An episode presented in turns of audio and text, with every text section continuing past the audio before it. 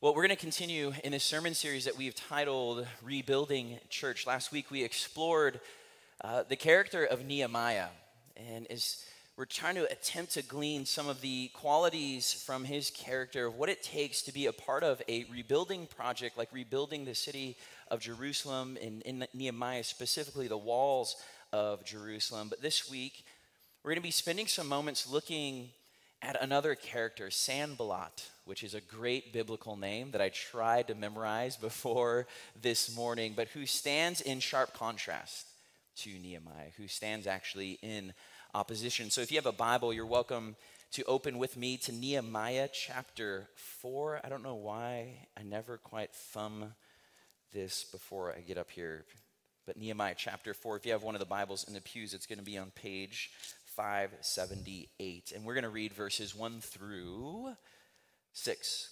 1 through 6. I think I told you 1 through 7 this morning. So hear the word of the Lord this morning, church. When Sanballat heard we were rebuilding the wall, he was very angry, even furious.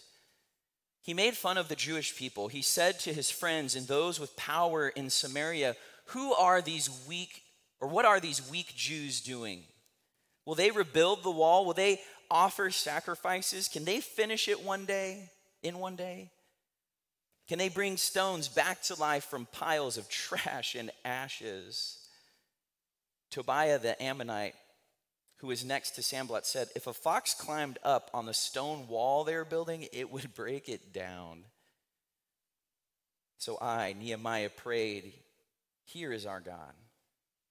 We are hated Turn the insults of Sanballat and Tobiah back on their own heads. Let them be captured and stolen like valuables. Do not hide their guilt or take away their sins so you can't see them because they have insulted the builders. So we rebuilt the wall to half its height because the people were willing to work. This is the word of God for the people of God. Thanks be to God. Father, we have come this morning longing to be attentive to your speaking, to your word. We have this audacious belief that you are one who speaks to people even like us. And so we act, God, or so we ask, God, that you would speak, for we posture ourselves this morning as a listening people. Somehow, may you equip our ears and our minds to receive that which you want to say, that it might be formed, your word might be formed in us. We offer ourselves to you this day, and it's the name of Jesus that we pray. Amen. So, Nehemiah is his character in this story, right? All of the exiles that were in Babylon, they've moved back to Jerusalem and they want to rebuild the temple and the city and their homes and their communities that had been devastated and destroyed by the Babylonian Empire. And in the book of Ezra, we have the story of those returned exiles rebuilding the temple. And the temple that they rebuild is kind of pathetic, honestly. Like when the, the initial temple is is reconstructed, those who remember the old, the former temple, the original temple of Jerusalem, they actually weep because it just isn't quite as glorious, this new one, as the old one. But it's there. And you fast forward to the book of Nehemiah, and Nehemiah is this Jewish guy who's living and working in Babylon. He has this really impressive and important position as the cupbearer of the emperor, but he's a Jew. And so he asked one of his brothers who had gone to Jerusalem, kind of, how is the project going over there? How is the rebuilding project going over there? And he, he receives news that it's going horribly, that the people are distressed, that they are tired, that they're in trouble, that they're vulnerable. And so he, he, he finds it his responsibility to go back and to see this project moving forward, to help construct the walls of the city so that the temple and the people could be safe. See, without the walls, the city remained vulnerable to those who may want to conquer it once again. And so, establishing the walls was this critical part of the rebuilding effort for the returned exiles. They, they needed to do this. But the problem facing God's people was that the task of rebuilding the city, the task of rebuilding the temple and Jerusalem required more than just the enthusiasm that they had when they thought about completing it. Have you ever been there before? Where the tasks that lie ahead of you demanded more than the exuberance and excitement that you had at the idea of completing it. This past fall, my, my brother and I determined that we were going to complete our first triathlon, right? So we were going to do the Olympic triathlon down in Malibu, which is a one and a half kilometer swim, a 40 kilometer bike ride, and then a 10 kilometer run, which for Americans, that means a mile swim, 24 mile ride, and like a six, 6.2 something mile run. And I remember thinking when my brother brought the idea to me, like, that, that this would be easy work, right? Like, I've, I've done a couple of marathons, I've, I've been a runner most of my life, I used to swim for exercise. Like, this is going to be easy. I just needed to be able to finish it. And so, in our enthusiasm, we did all of the easiest things that you need to do in order to complete a triathlon, right? We bought everything. like, we bought the wetsuits, and my brother bought a new road bike, and I bought goggles to be able to swim in. I took the opportunity to buy myself new running shoes because I had the same running shoes for a couple of years. And that was like all of the easy stuff, right? That's all that our enthusiasm could accomplish on our behalf in preparation for this marathon. But I, I remember the first swim I did in training for the triathlon. We were up in Lake Tahoe, and I was like, I'll do a swim in the lake. Like, how hard could it be to swim underwater with no oxygen up in elevation for the first time? I was so excited that I thought, this is, this is going to be fine. Well, about one tenth of one tenth of a mile into this swim, right? I remember thinking this thought went through my head as I'm under the water, like, man, I am just not 25 anymore. And I came up like sucking for air, like, maybe this wasn't such a good idea to do this triathlon, Chad, right? But I don't know if you've ever been there, where what seemed like an exciting undertaking became a daunting task. Maybe it was going to college.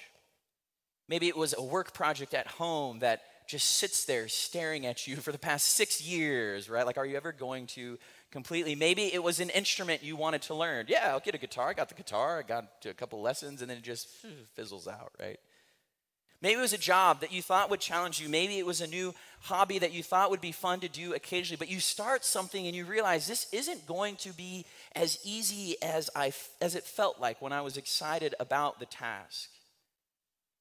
Well, the exiles are in that moment. They've been in that moment for years. They are worn out the undertaking of returning and rebuilding the city of Jerusalem, rebuilding the temple, rebuilding the walls has stalled because all of the momentum of their excitement has run out. It's fizzled, it's faded, they're exhausted, and they don't feel like they have it in them to keep on going.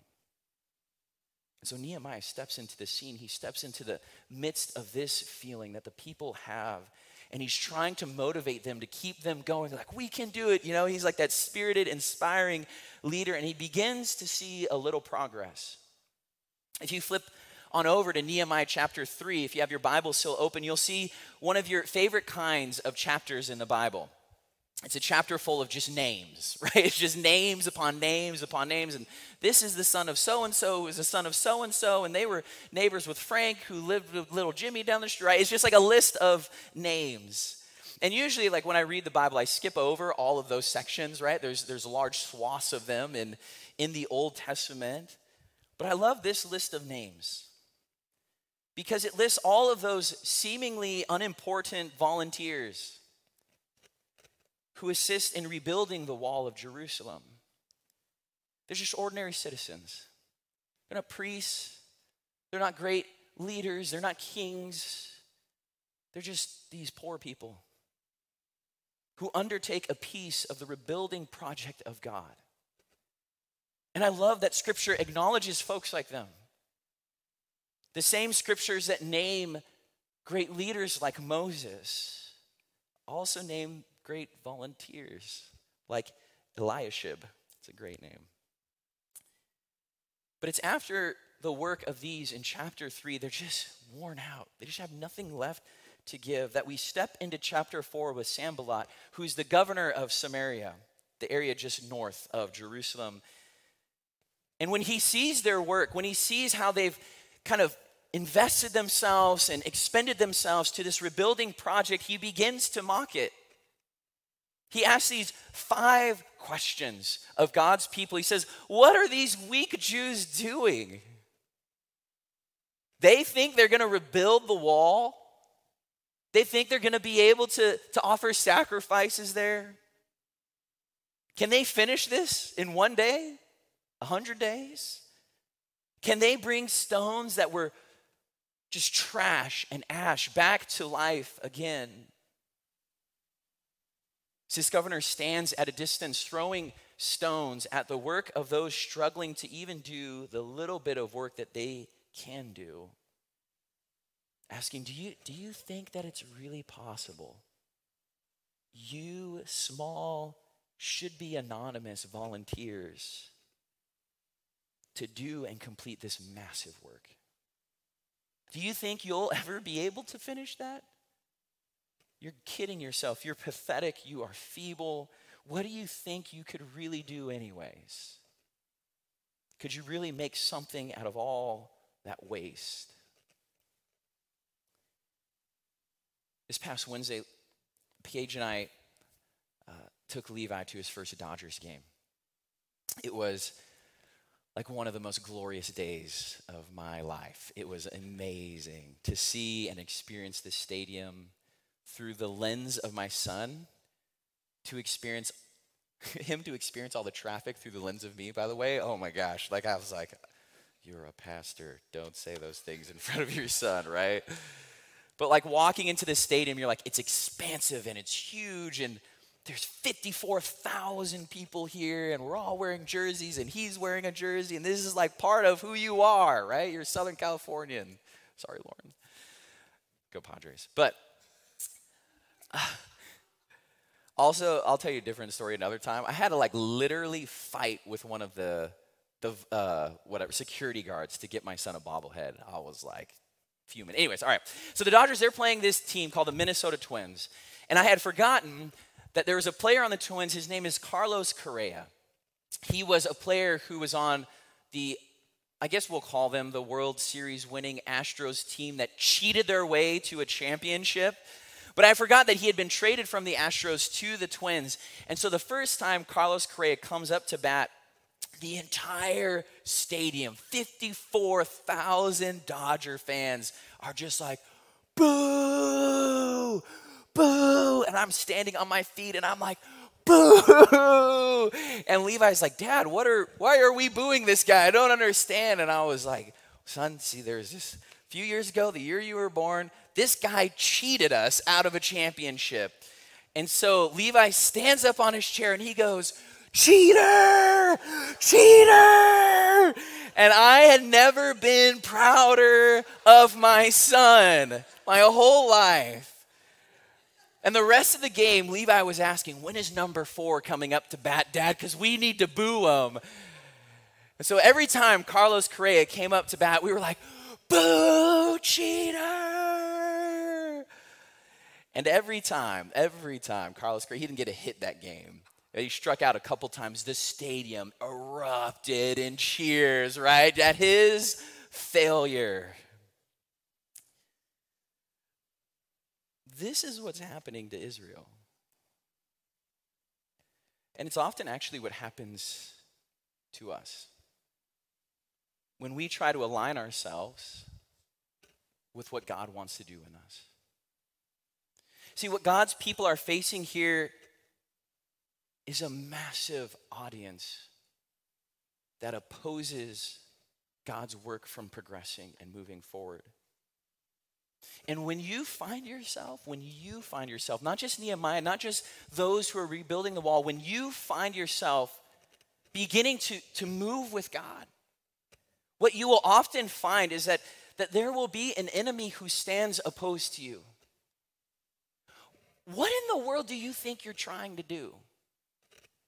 Do you really think you're smart enough to do that? Like, do you seriously think it's possible for you to change? Just look at your track record. Do you think that that is possible?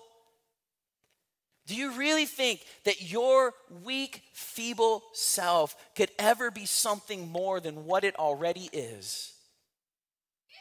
Do you really think it's possible for your for you to experience a renewal of your life? It's not. Guess what?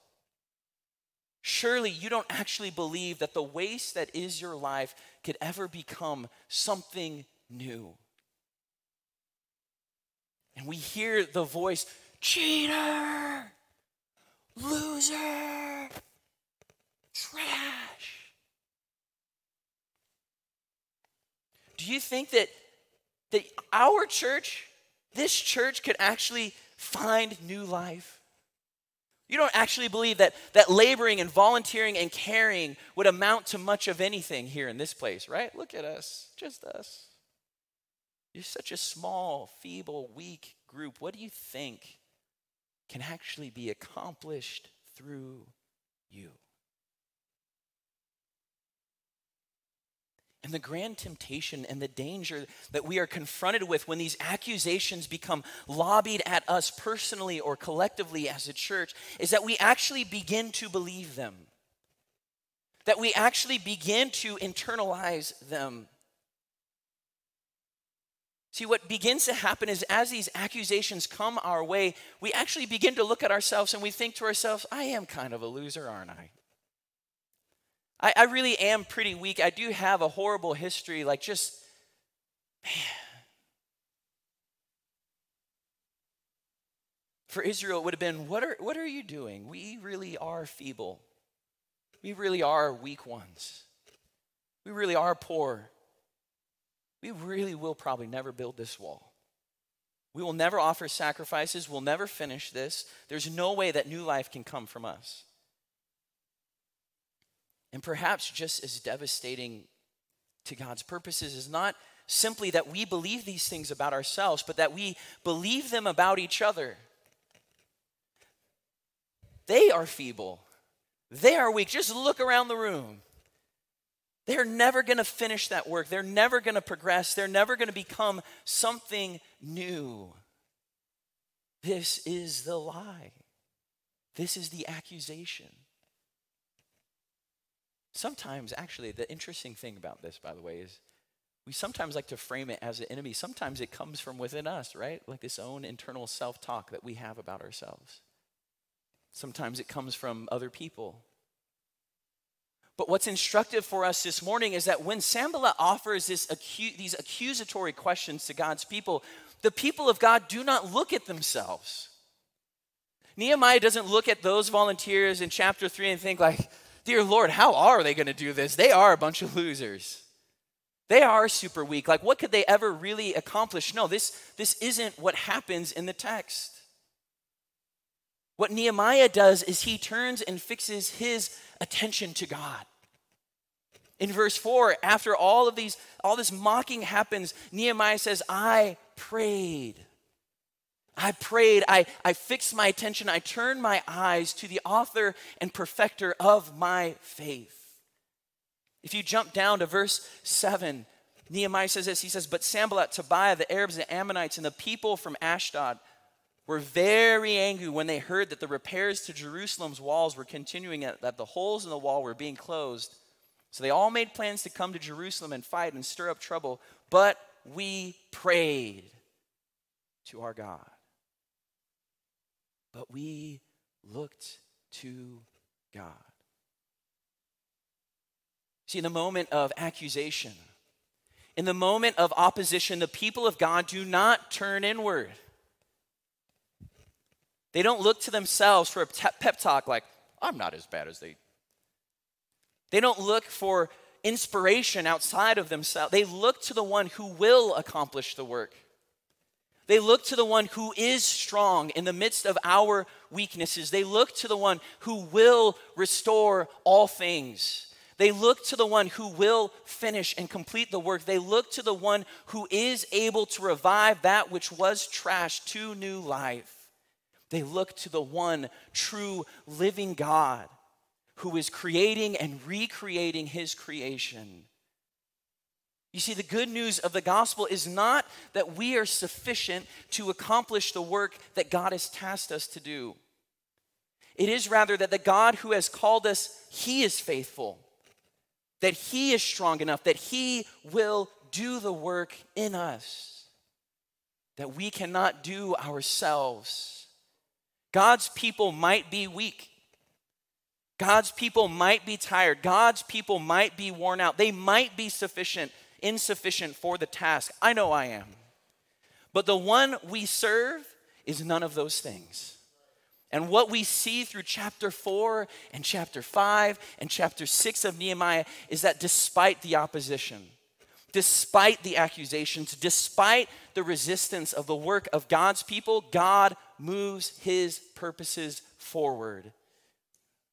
It reminds me of the words of Jesus where he says, I will build my church, and the gates of Hades will not prevail against it. God will move his will forward. So, how are we to deal with those moments of accusation? Because those are real, right? Maybe it's just me. Maybe I'm preaching myself this morning. Becky knows I'm preaching myself this morning, right? Is there anything that we can do to combat the lies that so often engulf us, fix our eyes on ourselves, and allow have us shrink back? I want to offer two things for you this morning. One is for you personally, and one is for our church. The first thing is this it's for you, is it's called examining prayer. Examining prayer. What we often fail to do in the moments of accusation is slow down enough to fix our eyes not upon ourselves, but upon God.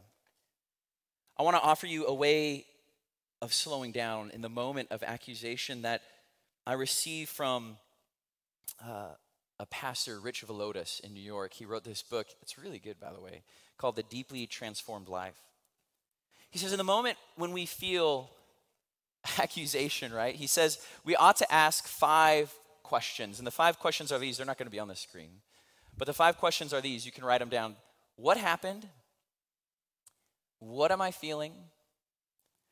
What is the story I'm telling myself? What does the gospel say? and what counter instinctual action is needed. I'll go over them in a second here. Several years ago, I had served as the interim high school pastor at my home church in Long Beach, California. Uh, they were smart enough, dumb enough, I don't know, to hire this 22 year old kid coming out of college. There was, uh, is, I grew up in a super big church, right? And the ministry, the high school uh, ministry of the church had, had dwindled significantly. And so the high school pastor was there who had left, and the pastor had invited me to come serve as the interim while they found a more permanent solution uh, for the church long term. And while I was there, like the ministry really started to thrive. Like in the eight months that I served, like we grew the thing like about five times larger than what it had been previous to us being there now. I think it had mostly to do with just like not being bad. Like I don't think it had anything really to do with me. It was just like don't be awful at your job. So so the church asked me because they saw the numbers or whatever. They were like, "Would you interview for the permanent position?"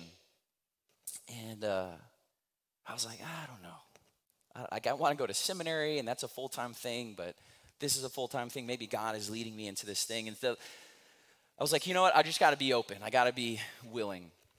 And so I interviewed for the position, and we went through a couple of rounds of candidates, and the process ultimately whittled down to two candidates me and one other person.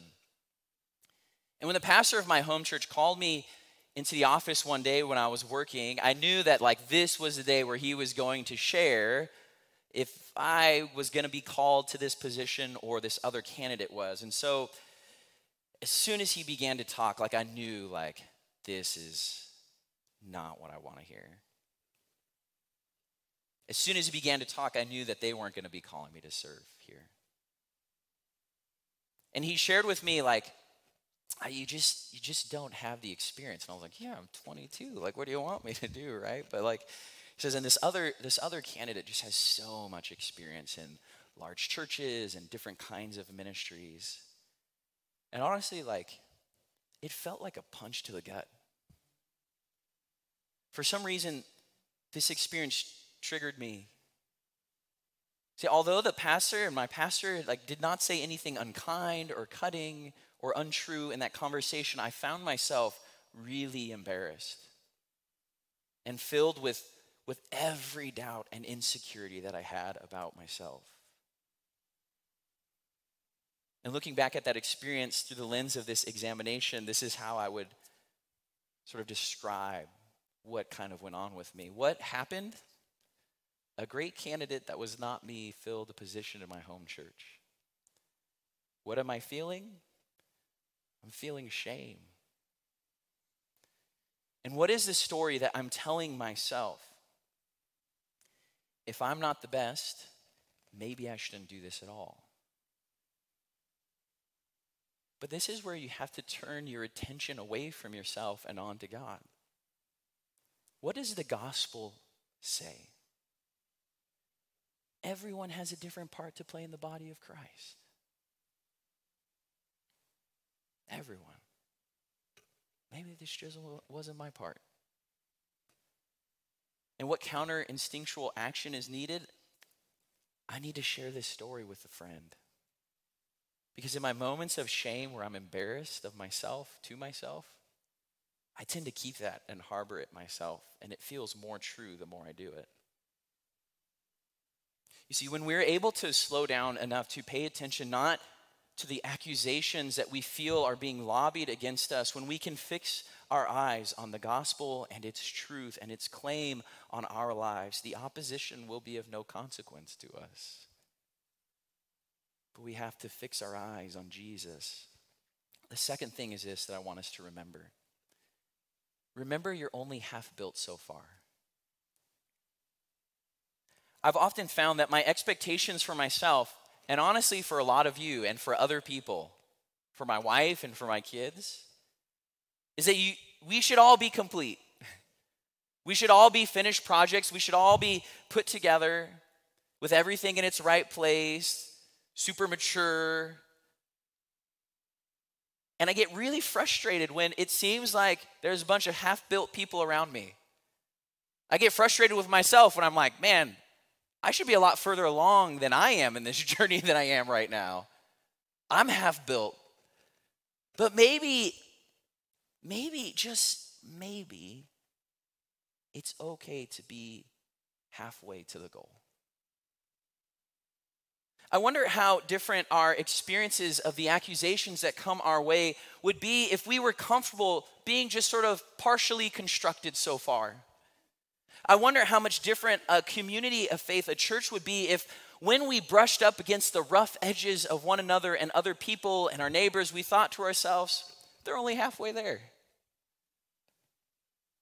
That when we found ourselves failing at the same thing over and over and over again, just frustrated with ourselves, why can't I be more? We thought it's okay to just be half built right now.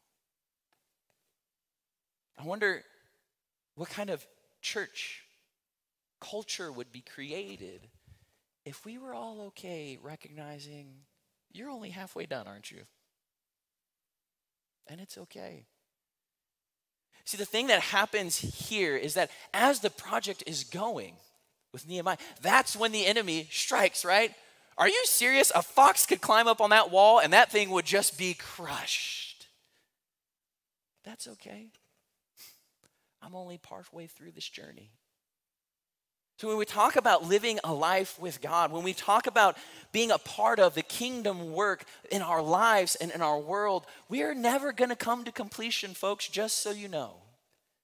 It's always arriving, never arrived. And it's okay that you're only halfway there. And I hope it's okay for you that I'm like a third of the way there, maybe. See, church, if we fix our eyes upon the one who is doing the work, and if we're comfortable with being halfway built, being a halfway built church that's in progress, God's work will continue in us.